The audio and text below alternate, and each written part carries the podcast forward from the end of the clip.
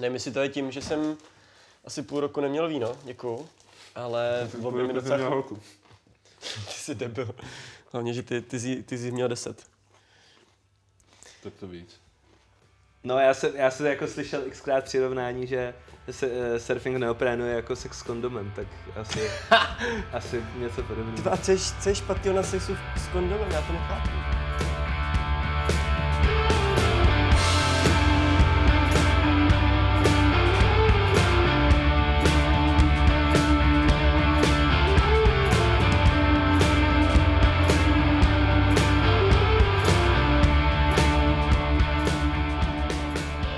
Zdravím všechny surfaře v karanténě, vítejte u nového dílu podcastu s Jakubem na vlnách. Já vím, že se to teď všude řeší a že už toho určitě máte plný zuby. A docela bych se rád pobavil na téma koronavirus versus surfing. My jsme totiž v pátek měli do Španělska na surfový trip a momentálně ve Španělsku teď zakázali úplně všechny aktivity na pláži, což znamená, že i surfaři musí zůstat doma. Takže ve finále to není asi taková výhra někde skejsnout například na Kanárech, protože stejně musíte být zavřený doma Na našem Facebooku Surfru se teď rozjela docela zajímavá diskuze pod eh, jedním obrázkem a lidi tam píšou svoje zkušenosti eh, z oblastí, ve kterých se zrovna nachází. Takže díky tomu jsme se mohli dozvědět, že například v Maroku, konkrétně v Imsuan, lidi surfujou, svel chodí. Například v Austrálii píšou, že teď vyhrál právě Ital závod QS, takže asi nebyl nakažený. Pak nám tady píše Bohunka, že v Indii takový trošku rasismus. V úzovkách foreigners na pláž nesměj, místňáci jo. Čekám na vlakáči, přijde ke mně místní v úzovkách pověřnec a stříká mi dezinfekci na ruce. Nikomu jinému asi z 300 čekajících místňáků nikoliv. Jen já si na rozdíl od nich ty ruce meju, že jo.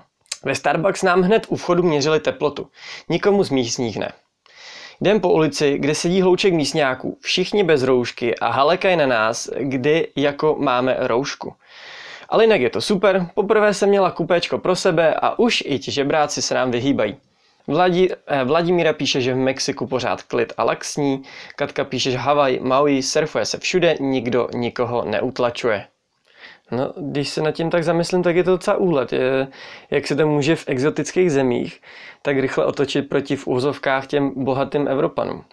No a pokud i vy jste u oceánu, tak eh, napište do komentářů pod příspěvek, jak to u vás momentálně vypadá a jestli se pořád surfuje. Odkaz najdete v poznámkách v popisku epizody nebo stačí do vyhledávání Facebooku SURFR. Uh, jen dodám, že odkazy v popisku fungují jen v některých aplikacích, například na Spotify ne, takže pro jistotu zajděte na stránky podcastu na anchor.fm. Mám pro vás ještě jedno důležité prohlášení. Já vím, že my surfaři to známe, ale musíme teď zbytek populace naučit takzvaný šaka pozdrav. Vědci z amerických univerzit totiž prokázali, že u tohohle pozdravu je nulová šance přenosu viru oproti tradičnímu líbání z tváře na tvář nebo high five pěstička. Tam může být šance větší než 90%. Děkuji moc, konec zvlášení. Já nevím, jestli Majka mám vůbec představovat, protože pokud se pohybujete v surfový, wakeboardový nebo snowboardový komunitě, určitě Majka znáte. Hostem dnešní epizody je můj dobrý kámoš Mike Straka, a pokud posloucháte s Jakubem na vlnách od začátku, tak už vlastně víte, že tenhle pořad by bez něho nikdy nevznikl. Respektive asi jo, ale nebyl by v takové kvalitě. Mike se totiž živí jako zvukař a úplně zadarmo mi půjčoval jeho drahou techniku, kdykoliv ji měl k dispozici. Já nevím, jestli musím Majka dál představovat, protože pokud eh, jste se někdy pohybovali nebo se pohybujete ve snowboardový, wakeboardový nebo surfové scéně, tak tohle jméno jste už určitě minimálně jednou zaslechli. Ale pro jistotu doplním, že Mike několik let pracoval jako redaktor a kameraman pro Freeride.cz, Podělil se třeba na projektech jako je wakeboarding a snowboarding, snowboarding a pomáhal s natáčením i u filmů jako je Choose Your Wave nebo náš Surfer Movie. Co možná netušíte je, že Mike eh, jakožto zvukař se podělil na projektech jako je třeba Robinsonův ostrov nebo uh, kauza Andrej Babiš mladší, kterou jste mohli vidět na seznam zprávy, kde se proslavil jako, jako ten týpek ze štábu, který díky špionážním brýlím umožnil redaktorům vstup do budovy. Co se týče samotného surfingu, tak Mike jezdí už dlouhý léta a například žil i dlouhou dobu v Austrálii. Ale co je zajímavější, že procestoval i odlehlejší ostrovy, jako je Fiji, Samoa nebo Tonga. Já jsem si pro vás přichystal menší novinku, rozdělil jsem totiž tuhle epizodu na dvě verze. Jedna je kratší, která se věnuje víceméně eh, jenom surfování a ta druhá je delší kompletní, kde se bavíme například i o té kauze Andrej Babiš nebo o tom Robinsonově ostrově. Takže vy teď si můžete sami vybrat podle toho, kolik máte času, jestli si chcete poslechnout tu krátkou verzi jenom o surfingu nebo i tu delší s omáčkou kolem toho. A ještě než vám ten rozhovor pustím, tak musím zdůraznit, že uh, při tomhle podcastu jsme si otevřeli víno.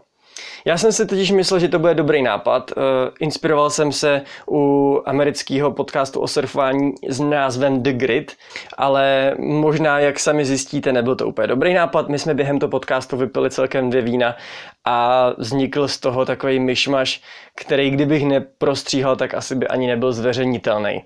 Takže doufám, že i přesto se vám to bude líbit. Já už takovou blbost nikdy neudělám. A to už jenom kvůli tomu, že jsem přestal pít a asi pět měsíců jsem neměl ani jednu kapku alkoholu. Mně to vlastně ani nechybí a říkám si, že už nikdy vlastně nemusím ani pít.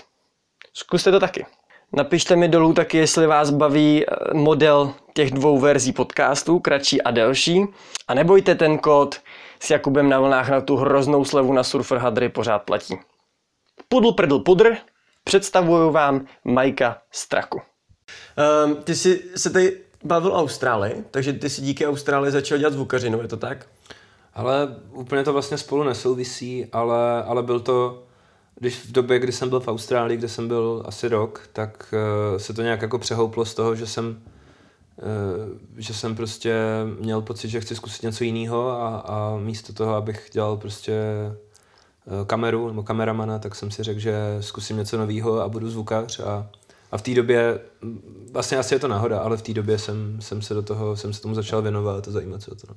A, a tam si původně teda jel pracovat? To já jsem měl do Austrálie uh, tedy... pracovat, no jasně, pracovat, ne, nejel jsem tam točit, dělal jsem tam, uh, dělal jsem tam v rentálu filmařským, půjčovali jsme prostě filmovou techniku a fotografickou a dělal jsem, rozvážel jsem pizzu, což je asi taková jedna jako z klasických pozic, co dělá Čech, když se dostane někde do zahraničí a, a, a tak. Já jsem teda neměl ani, uh, neměl ani papíry na motorku, ale oni to vedli jaký indové, tu pobočku té pizzerie a nějak to neřešili, takže jsem jim zamával před obličejem uh, řidičákem uh, na auto a byli v pohodě, takže jsem půl roku jezdil v Austrálii, tři čtvrtě roku jezdil v Austrálii a rozvážel pizzu bez papíru na motorku, na, na motorce. A tak asi hla, jako nebyl jeden z těch impulzů to, že jsi chtěl do Austrálie kvůli surfování. No jasně, já jsem, uh, vlastně já jsem do Austrálie nikdy nechtěl, to by je zajímavý, jak uh, já vnímám, že Austrálie pro spoustu lidí jako, jako vysněná země, takový prostě taková dream destinace, mm. kam by hrozně chtěli, kde, uh, kde je prostě celý rok slunko a prostě v cel, kolem celé Austrálie jsou všude vlny a všichni jsou strašně v pohodě a, a jako ten životní standard je tam skvělý. Ale mě to nikdy, jako původně mě to nikdy jako ne, nelákalo, jako ta, mně to přišlo ta země jako nudná, že ta prostě krajina je taková monotónní a je to tak jako odřízlý a je to fakt hrozně daleko. Takže já jsem do Austrálie úplně nechtěl, ale pak uh, to vypadlo jako jediná, nebo taková nejlepší destinace, kam ch- můžeš jet, pokud chceš uh, pracovat legálně, pokud chceš uh, si něco vydělat, být v prostředí, kde se mluví anglicky a zároveň mít nějaký jako obstojný podmínky k surfování a nezmrznout u toho. Hmm. Takže vlastně tímhle jako vypadla Kanada, z části Nový Zéland, uh, Anglie a podobně a dalších zemí, kde se jako mluví anglicky a zároveň tam má smysl pracovat úplně moc není, takže, takže vlastně takhle jako vylučovací cestou z toho vypadla Austrálie, kam jsem nikdy nechtěl a uh, jako mil, mile mě to překvapilo. No. Jsi takhle zíčkaný, že nemáš hrát strunou vodu? Hmm. Jo, to je jako to je objev, který jsem, který jsem učinil už jako před nějakou dobou a vždycky se mi potvrdí, že fakt jako uh, ten surfing je prostě o, o level nebo o dva levely jinde, když člověk je prostě v pohodě tepelný, no. A mm. přece jen ten pohyb bez neoprénu je uh, něco jiný, no. Ne, nebudu narážet teďka na uh, jinou věc, kterou by to asociovalo. Co myslíš? jsem měl asi málo vína, nalej mi. No já jsem, já jsem jako slyšel xkrát přirovnání, že se, uh, surfing neoprénu je jako sex s kondomem, tak asi, asi něco podobného. A co je, co je špatného na sexu s kondomem? Já to nechápu. C- Co je špatného na surfingu v jo? neoprénu? Přesně tak, no. A kde to víno? Jo, tady, sorry.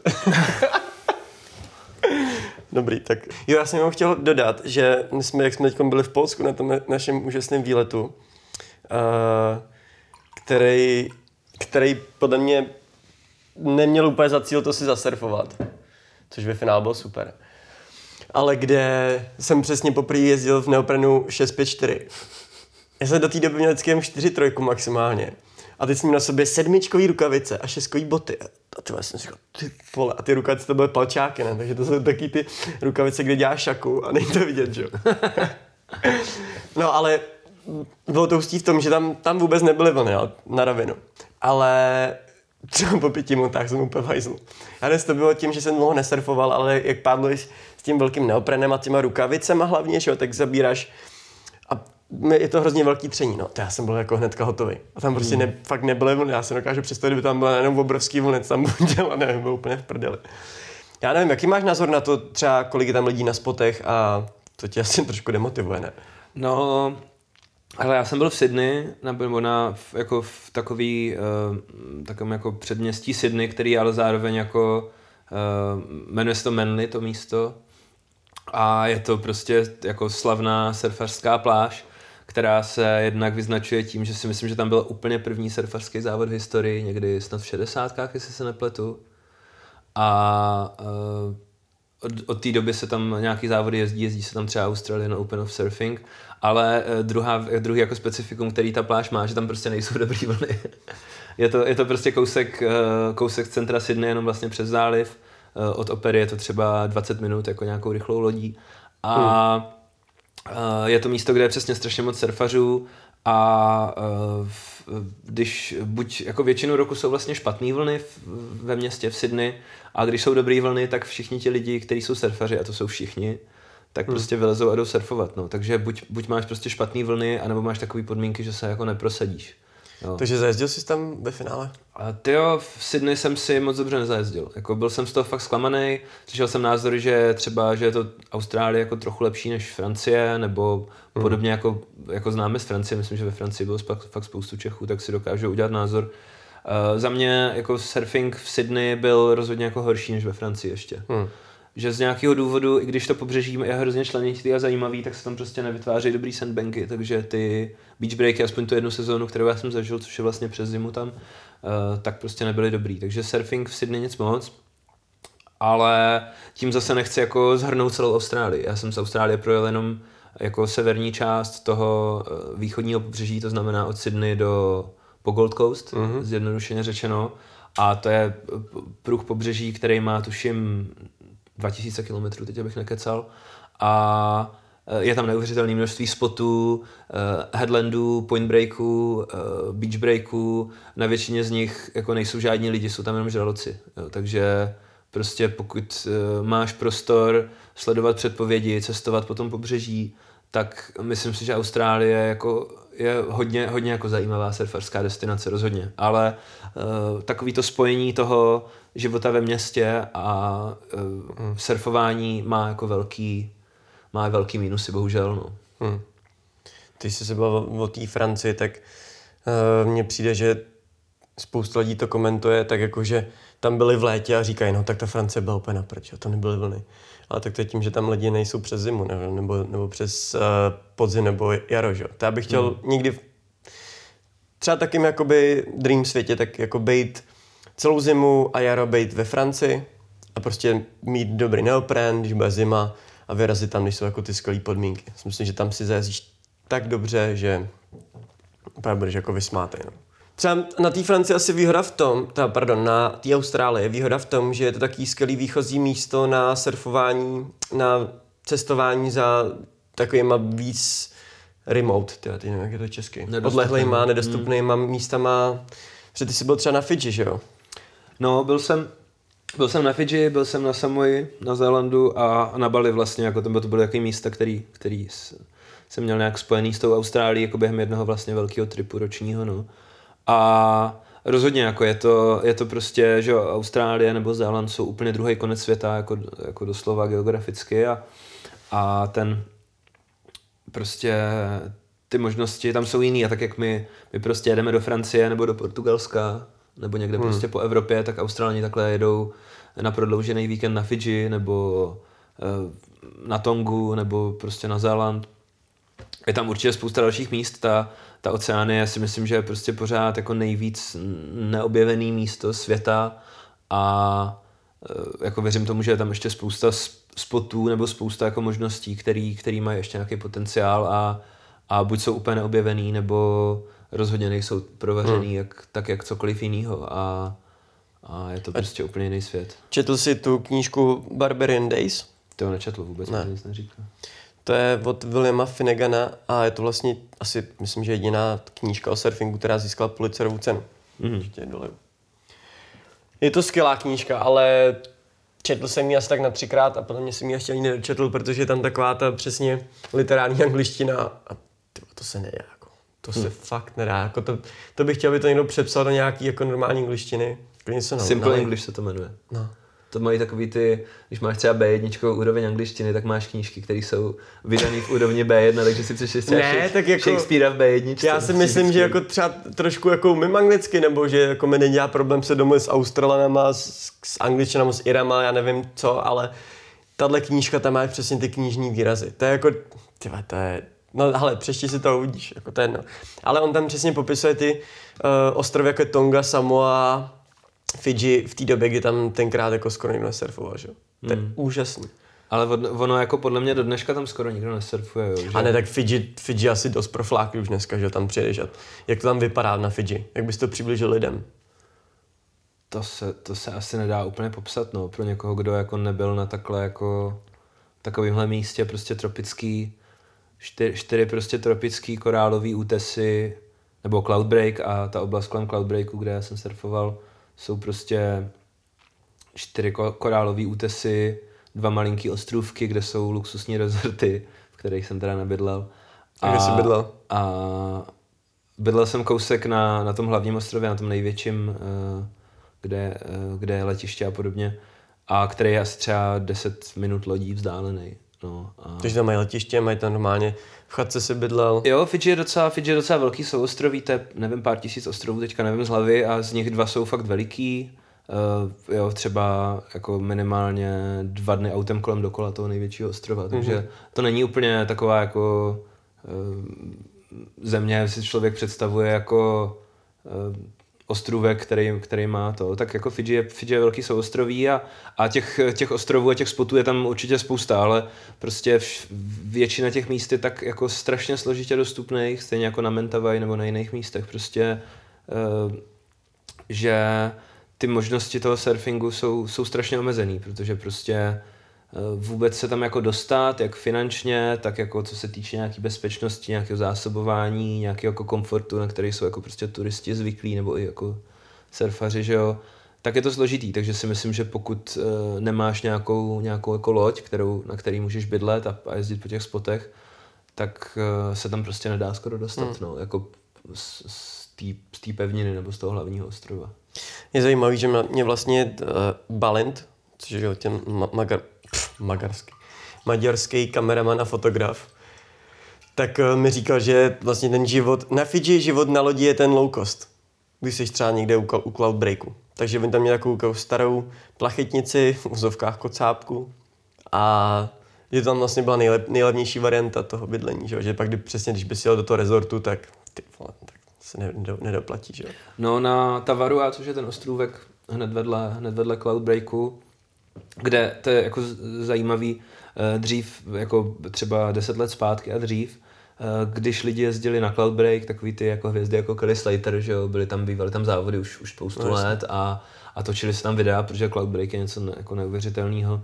Tak ty lidi museli bydlet na Cloudbreaku nebo na tom sousedním, uh, pardon, na uh, Tavarua nebo na tom sousedním ostrově na Motu v jednom z těch dvou rezortů. A aby mohli surfovat tyhle ty vlny, těchto těch pět spotů u Namotu, Tavaru a, a Cloudbreak prostě byly vyhrazený jenom pro uh, obyvatelé těch, těch dvou rezortů, myslím si, že takovýchhle míst už na světě moc není. Tuším, že jedno Hmm. podobný je na, na, na Sumbě, je jedna vlna, která to má stejně, že tam je hotel, prostě, ve kterém, když, když nebydlíš, tak tam nesmíš surfovat. Jak se jmenuje to místo? Tyjo, ta vlna se jmenuje uh, ok, Okis Left, podle Marka Očilupa, mm. Okilupa, Mysl, jestli se nepletu teďka. A je to prostě nejlepší vlna na, na Sumbě. Byla před 15 nebo 10 lety v nějakém strašně slavném videu a, uh, a od té doby vlastně tam je resort a, a ta, stojí to tam nesmysl, no. A to stejný je na tom, na tom Fidži, že prostě, nebo teď už tam není, ale bylo to tam, že fakt eh, tam noc stála 600 dolarů, nebo do dneška stojí Mhm. Na, na jednu osobu, jedna noc, 600 dolarů. a lidi, co si jenom chtěli zasurfovat prostě na Cloudbreaku nebo na těch dalších pár spotech kolem, tak prostě platili 600 dolarů na den. No. Hmm. To je hustý. Mně třeba přišlo hrozně nereálný to, že eh, když jsem začínal surfovat třeba těch šest let zpátky, tak jsem četl nějaký článek o tom, že existuje místo, kde můžou surfovat jenom lidi, co mají náramek. Prostě jako to máš, že nikde máš na, na světovce permici, tak tady můžeš surfovat jenom s náramkem. A bylo tam napsáno, že to je na ostrovech Mentawai. Jsem si říkal, ty vole, to fakt existuje, že někdo takhle spoplatněn surfing, říkal jsem, to je blbost.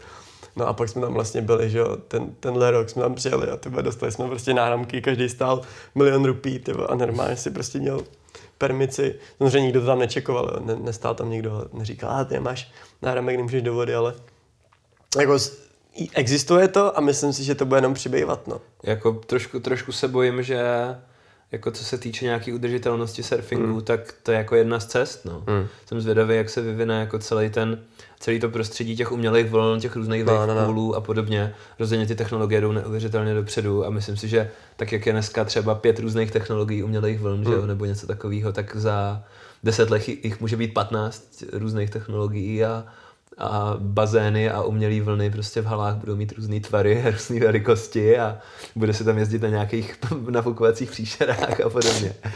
A určitě to jako ovlivní celý ten, eh, celý ten surfing, ale myslím si, že nebo trošku se bojím toho, že právě jako surfování na umělých vlnách, eh, tak jak lidi říkají, že, nebo někdo, někdo má názor, že lidi odejdou jako z oceánu, protože je to složitý, není to konzistentní, je to nebezpečný a tedy a tedy, prostě je tam spousta takových ale.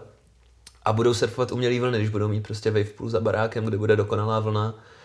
Ale já si myslím, že to bude naopak, že to bude tak jako třeba s umělýma lezeckýma stěnama. Já jsem v, třeba v deseti letech s taťkou jsme chodili líst, občas jsme chodili na stěnu, občas jsme chodili na skály, ale v té době lezecké stěny teprve v Česku jako začínaly, bylo jich pár proti tomu, co je dneska a já nejsem žádný velký lezec, ale občas se jako na skalách vyskytnu a občas se vyskytnu na umělé stěně a to zažilo neuvěřitelný boom Mm. a na ty skály jako do přírody, prostě kamkoliv v Česku na cviční stěny, to přivedlo takových lidí díky tomu, že ty lidi se naučili líst na umělé stěně, dělali to přes zimu třeba a chtěli, chtěli jít někam dál a ona ta stěna tě prostě omrzí, že jo? Být v přírodě je něco úplně jako nejvíc a ještě víc než na tom lezení to platí v tom surfingu a bojím se toho, že s tím, jak budou lidi vyrůstat v bazénech, tak pak bude ještě víc lidí na eh, normálních prostě spotech v oceánu, že budou prostě lidi chtít ještě víc surfovat a v těch surfařů bude ještě víc, no. Jsem docela rád, že jsme se dostali k tomuhle tématu, protože teď se to řeší hodně, že jo. Kor vlastně kvůli tomu, že nakonec možná ta olympiáda fakt by mohla být i ve, wave, ve wavepoolu. Což by bylo docela zajímavé. já myslím, že už je to snad schválený, No, no, no, snad, snad to je schválili. Já si teda myslím osobně, že ten wavepool je samozřejmě úplně jiný sport. Mně se docela líbí, že ně- někdo to v těch podcastech přirovnává, že to je vlastně taky wake surf. Že, že, to, že to je jiný sport. To prostě není surfing, to je pool surfing nebo něco takového. To je, že to se ještě vyvine. No. A já si právě myslím, že ty lidi, kteří vyrostou v tom wavepoolu, tak tam zůstanou. Jo. Víš, že třeba někdo uh, je ve městě a třeba nemá žádný vztah k přírodě, začne líst, tak bude prostě líst jenom na té stěně, na umělé stěně a bude potom uh, mistr prostě na umělé scéně v České republiky, České republiky na s- jenom na té stěně, protože le, le, leze na té stěně, má to najetý jako a, a bude ho bavit jenom tohle, protože prostě bude to mít blízko baráku. Tak to si myslím, že bude v tom, to samé v tom surfingu, že někdo, uh, když to, hele, teď tady postaví, že umělej bazén někde tady u Prahy, tak všichni, budou, všichni na to zač- začnou chodit. Takže chci říct, že bude ještě víc českých surfařů, než je teď. jo? No ale nebude víc českých půlsurfařů. Full surfařů. To byl půl surfaři. A to je zase zajímavé, že to vlastně, to je půl surfař, že je na půl surfař. takže to půl surfař, ale půl surfař. To je, ale to si nechám patentovat, to je dobrý výraz. No, takže já si myslím, že právě tyhle lidi si navyknou na tu perfektní vlnu, že vlastně oni už pak nebudou potřeba cítím, že třeba oni nikdy nevokusí taky to je na oceánu tak jim vlastně, nebo to okusy a budou mít blbý vlny, tak se řeknou, ten bazén je lepší, tak já zůstanu to bazénu. A budou spokojení v tom bazénu, že? A, a budou dobrý v běžení v bazénu, ale třeba už se nebudou jako chtít nikam cestovat a Jo, tak to asi třeba nemyslím, jako řekl bych, že, že třeba jako snowboarding, Proč kde uh, že snowboarding, kde vyrůstají lidi v, prostě ve snowparcích, který jsou perfektně připravený, nebo dokonce i v halách snowboardových, že jo, v některých zemích, uh, tak to neznamená, že by ty lidi se nikdy nepodívali mimo tu halu nebo mimo ten dokonale připravený snowpark. A je, jako když se podíváš třeba na skandinávský prostě snowboardisty, který jako se dostali na totálně jako elitní úroveň tím drillem v tom snowparku, ale pak přišli třeba do backcountry nebo přišli jako že dostali se do, nějaké, jako, do nějakého závodního prostředí nebo i do prostředí právě jako uh, nějakého jako dalšího, tak to nebyl, nebyl to pro ně jako cíl jezdit v tom snowparku a být v tom dobrý, ale byl to jako odrazový můstek a tím, že v těch dokonalých podmínkách, kde mohli prostě trénovat za eh, prostě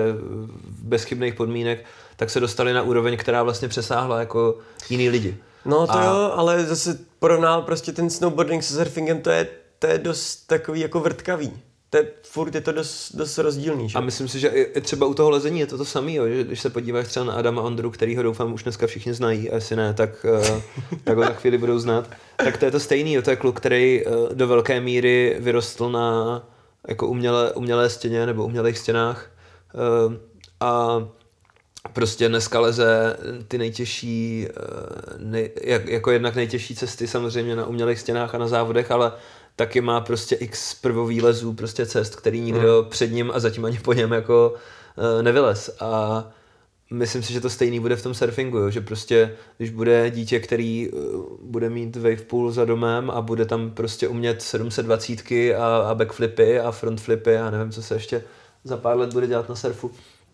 a, tak pak to dítě prostě přijede na cloud break, uh, bude mu tr- trvat tak tři hodiny, než si to vlnu osahá a pak tam prostě zabije takovým stylem, že Eh, všichni ostatní budou jenom čumět. Jako ukázalo no, se ale... to že mu bude trvat tři hodiny, než to usahá, to je přece blbost, jo. Ten, vem si, že ten člověk nikdy nedělá duck dive. Třeba. Nebo dělal, ale nikdy nemusel pádlovat tři hodiny na tom spotu kvůli karentu, že ty lidi vůbec nebudou zvyklí na oceán. Vem si, že jo, jasně, někdo se naučí 720, ale on nebude umět číst oceán vůbec přece. Já si jako myslím si, že takhle úplně nefunguje. Jako je pravda. Když se třeba počkej, sorry, že ti přerušu, jedna zajímavá věc je ta, třeba uh, je salinat, salinita té vody. Mm. A to, jaký to prkno tam třeba má výtlak. Že už jenom lidi říkají to, že surfování ve není v tom, že je tam sladká voda. Jo. A to už je třeba takové, jakoby úplně si řekneš, jako, že pr, pr, prťavý rozdíl, že to, to tě vůbec nenapadne, ale už jenom tohle je třeba jedna taková, myslím, že zajímavá věc, jo. která toho člověka pak může rozhodit, že vlastně najednou v prostředí, který má úplně jinou hustotu, a takovéhle věci. A pak, když tomu přidáš proudy, když tomu přidáš uh, to, že ta vlna je každá jiná, že chodí někudy jinudy. Já si myslím, že ty lidi, já neříkám, že ty lidi by potom nechtěli k oceánu. Já jenom říkám, že to je třeba to samé, jako teď máš reverse surfing, že? nebo prostě závody na té stacionární vlně v Mnichově. Že? Tam jsou lidi, kteří jsou v tom dobrý, vyhrajou evropské mistrovství, ale jsou to lidi, kteří třeba v oceánu potom jezdí průměrně a nejezdí závody v oceánu, protože na tu úroveň už nemají. Hmm. Ale jsou schopní na té vlně, na který trénovali v Mnichově prostě od malička, tak zabít cokoliv. Hmm. Ale pak v té uh, konkurenci někde na oceánu, tak jsou v prdeli, že jo? Hmm. Víš, jakože ne, já netvrdím, že nikdo by nechtěl k oceánu, jako jasní padou k oceánu, ale třeba pak tam přesně zjistí to, že je to mnohem těžší a že vlastně, když budou dobrý na téhle vlně, tak zůstanou u toho, protože na tom oceánu je to, to víš sám, že to je o tom, že tam musíš žít a, a zkoušet si to a že být v každém v oceánu a, hmm. a, a naučit se to číst. A... To je pravda. Mě by zajímalo, jak se to vyvine, třeba ten český surfing, když, když se za chvilku začneme bavit o tom českém surfingu, tak ty do čeho se to jako vyvine, jestli tady fakt prostě budou ty mladáci, kteří do toho budou pušovat tím způsobem, že, že si řeknou uh, v sedmi letech, že jim táta ukáže surfing, že jo, a oni si řeknou, tak ty ve 14 budu prostě jezdit závody, budu dobrý. Hmm.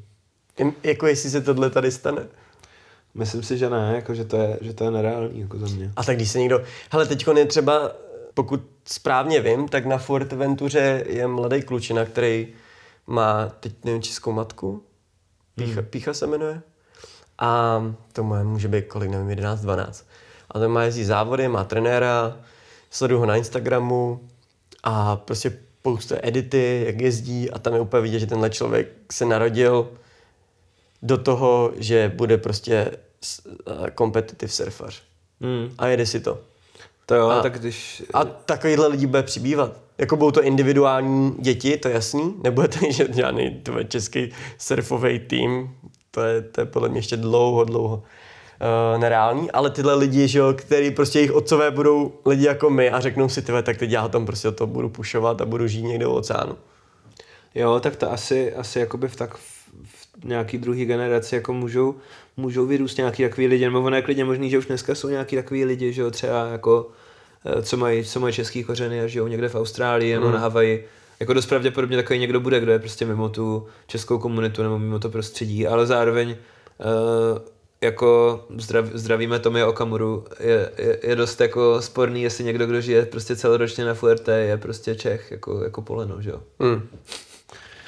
No tak to je, já nevím, to je to samé jako Fioravanti, že jo. Je to, je to Ital, ale vím si, kolik času strávil v Itálii. Mm, ale tak ono asi v některých sportech už je to třeba normální, že, že prostě někdo, kdo se tomu věnuje na jako nějakém uh, světovém levelu, tak pak stráví většinu času mimo, uh, mimo domov, jo? jako Hmm. Eva, Eva Samková nebo Ester Ledecká taky. už Ne, ne, tak to jsou, to jsou lidi, kteří tady mohli vyrůstat, protože tady nějaký aspoň základní podmínky měli, ale mně se třeba líbí příklad uh, Kano Igarašiho, který uh, jehož rodiče se přestěhovali do Kalifornie. On má, uh, měl americké občanství, zároveň japonské občanství a přestěhoval se do Kalifornie, aby on mohl mít ty skvělé surfové podmínky. A samozřejmě to vyšlo, stal se z něho jeden z nejlepších surfařů a teď najednou, když uh, přijde olympiáda, tak šup a reprezentuje Japonsko. Protože kdyby reprezentoval Kalifornii, Ameriku, tak nemá šanci se dostat do výběru. Takže víš co, to, je takový, to se taky hrozně řešilo, že on najednou prostě takhle přepnul. To samý udělala uh, Tatiana Weston Webb, najednou jezdí za Brazílii. To, je, úplně- to jsou úplně hustý věci, že jo? Jo. Taky američanka, nebo narodila. Australanka, ne, tuším. Tatiana? Mm. Jo. Amer- Nevím, nevím. To je jedno, prostě Australanka, američanka, já jsem ji potkal s okolností ve Francii. A to je jedno. A říkal jsi Kuba někdy v podcastu o tom, jak jsi potkal Alisu Kizon? To jsem neříkal. To bys mohl říct ty. Kuba, protože- Kuba, má, Kuba má skvělou, uh, to říká odbočíme trochu, jo, ale Kuba má skvěl, skvělý jako zkušenosti s potkáváním světových surfařek. Když jsme byli na Mentawai natáčet Surf Movie, kde jsem se toho taky nějak účastnil, tak jsme potkali ho, holčičí uh, Billabong tým světový, kde byli prostě profi, profi jezdkyně z různých zemí, byli tam, byli tam na lodi a měli, měli prostě pohodu. my jsme tam chodili hodinu pralesem, aby jsme došli na spot a, a pak jsme zjistili, že nemáme baterky do kamery nebo něco podobného, tak uh, holky tam byly prostě vysazený z lodi, skočili si rovno na line-up a surfili a, a takhle jednou eh, Kuba, Kuba jde do vody, jde surfovat a proti němu tím úzkým channelem eh, jde z vody Alisa Kizon, což je jedna z top 30 světových surfařek, krásná holka z Havaje a my takhle stojíme celá partička, prostě 10 lidí a koukáme prostě na toho Kubu, jak jde proti ní, jak si prostě proto jde, on tam o ní už čtyři nemluvil, věděl, že tam je, prostě jak koukali jsme ji všichni na zadek, když dělala prostě backsideovou zatáčku a, a prostě Kuba jde přímo k ní, přímo k ní a v tu chvíli, kdy jsme jeli, byli asi metr od sebe, tak Kuba prostě koukal do země a koukal úplně na druhou stranu a ani na ní nemrknul, takže to bylo jako ne, Kubův nejbližší kontakt uh, s profesionálním surfingem, si myslím zatím. Promarněná šance s kamarádit se s Alisou Kizon na, na Mentawai. Ale, ale on to bylo, ten je vlastně natočený, že jo? Někdo z vás Myslím to si, že točil. jsem to Někdo z vás točil, to no. točil a ta video někde je. Ale no to byla jako čistá panika, no já jsem spanikařil, že jo? No. A nebo to naopak, že já jsem šel z vody a ona šla do vody, nebo... Je možný, že to bylo naopak. Jo, no, já ale- jsem šel z vody a teď jsem tím okem zahlídnul a říkám si, ty vole, tak ty upádla kolem ní, mám jí říct hi, nebo dobrý ráno, čus, já nevím, ty vado, tak teď prostě pádlo a jenom jsem nosil takový ten poker face, čuměl jsem takhle úplně mimo ní a tak jsem pádl jakože, No. No. Jakože mě nezajímáš, sorry. Jo, jo, a pak si, to je pravda, ty jsi šel z vody a ona šla do vody, bylo to. Jo, a pak jsem- a pak jsem- a pak a pak jsem- si přišel a tv- tv- tvrdil si nám, že je to tvoje strategie, že si jim ti nejvíc zaujal, takže od, od té doby prostě ještě ten den Alisa Kizon jako na Mentavek, kde není internet, začala sledovat Kubu Michnu. Jo, jo, protože ona si řekla, hele, mně se poprvé životě stalo to, že já jsem byla ve vodě a nikdo si mě nevšímal. Nikdo mě prostě ignoroval. No, jasně. Chápeš, a tím jsem jí zaujal. No. Mm. No ale to nebyl, to byl, to nebyl rozhodně můj nejbližší kontakt s profesionálním surfingem, protože tři roky zpátky, když se točilo Chooser Wave, tak uh, jsme byli ve Francii a zrovna jel pro France. A já jsem díky tenkrát ještě freeridu dostal, jsem jim napsal na ten jejich webový formulář, že tam jedu za, mé, za medium freeride, teď bych chtěl nějakou reportáž a oni mi dali taky ten media pas. Takže jsem měl media pas, mohl jsem jít dovnitř, měl jsem tam kávičku zadarmo, catering zadarmo, samý skvělý věci. Jenže bohužel tím, jak jsme natáčeli, tak byl jenom čas během holčičí, holčičího závodu. Takže jsem vůbec nepotkal ty lidi, jako, který jsem chtěl potkat, že jo, John Johna, Kellyho tak. No ale byl jsem tam na ty holky a e, zrovna jsme tam, se tam potkal Kokoho a já jsem Koho- viděl... koho? Koukou, Kokoho? Kokoho. Kokoho? Ne, Kokoho. Kokoho. Kokoho. A, a úplně jsem si říkal, ty tady s někým musím dělat rozhovor. Jakube, nestyď se, normálně jsou to jenom lidi, bych si jich zeptat. A teď já jsem byl v takový místnosti, kde mohly být jenom ty média a pak byla ta část, kde mohly být jako ostatní lidi, co měli jako pásky a povolení jít do té části. Já jsem samozřejmě to povolení neměl, ale chtěl jsem aspoň teda získat od někoho podpis a ty tam byla Kokoho. A já jsem říkal, to je moje vysněná surfová holka prostě, to je tak skvělá. Tak jsem, když šla z vody, tak jsem šel má za ní, říkal jsem seru na to, sebral jsem tu odvahu, šel jsem za ní. A ona tam takhle prošla, že jo, od, od toho místa, kde dělá rozhovory, prošla a teď hnedka zabočila, šla do sprchy a teď já, jak už jsem šel za ní, tak jsem nechtěl zastavit, tak jsem šel za ní až do té sprchy. A ona se začala sprchovat a já jsem se si, já jsem jí prostě řekl, jako, že čau. A ona se sprchovala úplně, čau, v pohodě. A první otázka, co mě napadla, tak uh, jsem se zeptal, jak se má Mark. Protože ona chodí s Markem McMorrisem, že jo, nevím, proč mě to napadlo. tak jsme se bavili třeba první prostě půl minutu o, o Markovi a uh, pak mi teda podepsal ještě Finu a nakonec jsme se bavili docela dlouho, bavili jsme se o, o, o Česku, o Praze. Ona říká, by tam někdy chtěla jet, že Mark už tam byl, bla, bla, bla. Podepsal mi Finu, já jsem byl nejvíc šťastný a, a v tu chvíli to bylo divný v tom, že já jsem fakt za ní šel do, do té sprchy. A já jsem se s ní bavil ve sprše, ona se sprchovala, sundal se neopren. Já jsem se uvědomil, že je hrozně malá, že jako fakt malá. Že když ji vidí na fotkách, tak se řekne, že je větší. Ale pak jsem si taky uvědomil, že i když to je Kelly Slater, Kokoho, John John, tak jsou to furt jenom lidi. A že si říkáš, hele, tak se s ním může normálně bavit, že jo? Nám potkali na Mentava Josh Kera, s tím se můžeš taky normálně bavit. Jako Jo. většinou jenom sedíš a čumíš na to, jak jezdí, jo? ale pak jsem mi stalo v Namíbě, že jsem potkal Jordyho Smise a vlastně jsme byli úplně, dva, úplně sami dva na tom spotě, nikdo jiný v okruhu 20 metrů nebyl. A já jsem neřekl ani slovo, protože jsem prostě byl zmrzlej a měl jsem taky ten respekt vůči němu. Ale je, je to úplně zbytečný, že jo. Mm. Si říkáš jako proč. No. Takže to je zajímavý, myslím si, že spousta Čechů má zkušenosti s tím, že potkal někoho na line-upu a vždycky si to pamatuju a říkají, hele, já jsem dneska surfoval s tím a s tím. Víš, jakože máš taky ten pocit takového toho uspokojení, že jsi byl s někým v té vodě. Vlastně vůbec se s ním neznáš, nejezdíš na jeho úrovni, prohodil si s ním slovo, jsi tomu člověku úplně ukradený, ale, ale jsi šťastný z toho, že jsi s ním ve vodě. Jo. Já jsem slyšel, nevím, jestli to je to ur, urban legend, nebo je to reálná, reálný příběh, ale nějaký, nějaký český surfař, fakt vůbec nevím, kdo to byl. Jako Takhle. nevíš, nevíš fakt teďko, upří- abys, ne, abys ho chránil, nevím, nebo... Ne, fakt jo. upřímně to nevím, slyšel jsem to jako z druhý roky, tuhle tu historku, ale někdo prostě potkal na Bali ve vodě jako ženskou, jako trošku, trošku jako už v letech, ale jako pěkná ženská surfařka na longboardu. A tak se s ní nějak dal do řeči, prostě byla to jako američanka, mluvila prostě, mluvila dobře anglicky. Borec se s ní jako zakecal a tak jako jí zkoušel balit. A a po chvíli ona nějak jako říká, jo, jo, já mám děti, oni taky surfujou, jo, syn je John John. Ale týpek prostě vůbec, vůbec o surfingu jako takhle nic nevěděl nebo nesledoval, jako, tak se to nespojil a takže takhle jako vznikla, vznikl jako příběh, jak, jak nějaký český kluk uh, balil John Johnovu mámu na line Fakt jako nevím, jestli je to pravda nebo ne a... A nevíš jméno teda? Fakt, fakt nevím jméno, jako slyšel jsem to okay. a byl to někdo, koho neznám, takže tak jako ale hele, cením, cením jako balit John Johnovu mámu a nevědět, kdo je John John, je podle mě fakt styl. To, to je něco nepředstavitelného. A jestli, jestli víte, o koho jde, tak určitě...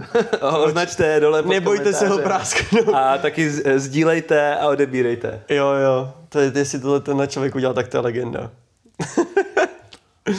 no a ne, samozřejmě, jestli máte někdo zkušenost uh, s takhle se setkáním s nějakým světovým surfařem, tak to klidně napište do komentářů, protože tohle to jsou zajímavé momenty. Čemu jsme se dopátrali během tohoto podcastu s vínem? Ne, dost, já vím, dostali jsme se k tomu, že vlastně když natáčíte podcast s vínem, tak se k ničemu ve finále pak nedostanete. Takže nevím, jestli to byl dobrý nápad nebo ne, ale každopádně jsem rád, že jsem tady na to měl Majka a bez něhož by vlastně ty věci nevznikly. Což je důležitý říct. Jo. Že já veškerý projekty, který od té doby, co jsem se začal nějak jako angažovat v té komunitě a který jsem začal dělat, tak by nevznikly nebej tebe. Takže tím bych ti chtěl tady poděkovat. Tak jo. Tak děkuji za pozvání. A takže tak, tak doufám, že to nevypadá jako, že jsme alkoholici. Ne, ne, ne, to určitě ne. Ale co bys si chtěl vzkázat lidem, kteří chtějí začít se surfingem? Jako na, na závěr? Ne, na začátek. Já bych chtěl vzkázat lidem, kteří by chtěli začít se surfingem, aby začali se surfingem. A když začnou? Tak je to bude bavit. A když to nebude bavit?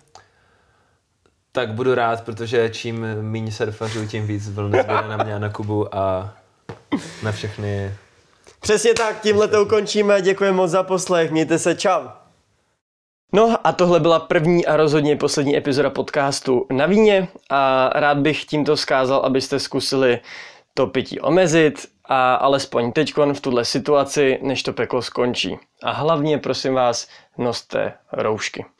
Nezapomeňte se taky hejbat, zkuste se třeba vrátit k věcem, co jste tak dlouho odkládali, jako třeba já s tímhle podcastem, a nebo vyzkoušíte meditaci. Je to hrozně easy, já vám doporučím jednu skvělou uh, aplikaci, jmenuje se Waking Up with Sam Harris a pokud se podíváte dole uh, na odkazy, tak tam dokonce najdete uh, měsíc zdarma téhle aplikace, kterou může kdokoliv z vás nazdílet, což je úplně skvělá věc. No a pokud máte surfskate, tak nejste omezený, můžete pořád trénovat dál a klidně mi posílejte videa na Instagram a my tím vlastně můžeme takhle na dálku spolu trénovat. No a pokud jste u oceánu, tak samozřejmě mazejte hoblovat. No a pokud u vás i surfování zakázali, tak, tak ten svět skončil a nemá cenu šít. to je tak nefér. Já si dělám samozřejmě srandu, vlny nikam neutečou, nehroďte to a respektujte nařízení uh, vládních organizací a veškerých příslušných orgánů. Buďte zdraví, čus.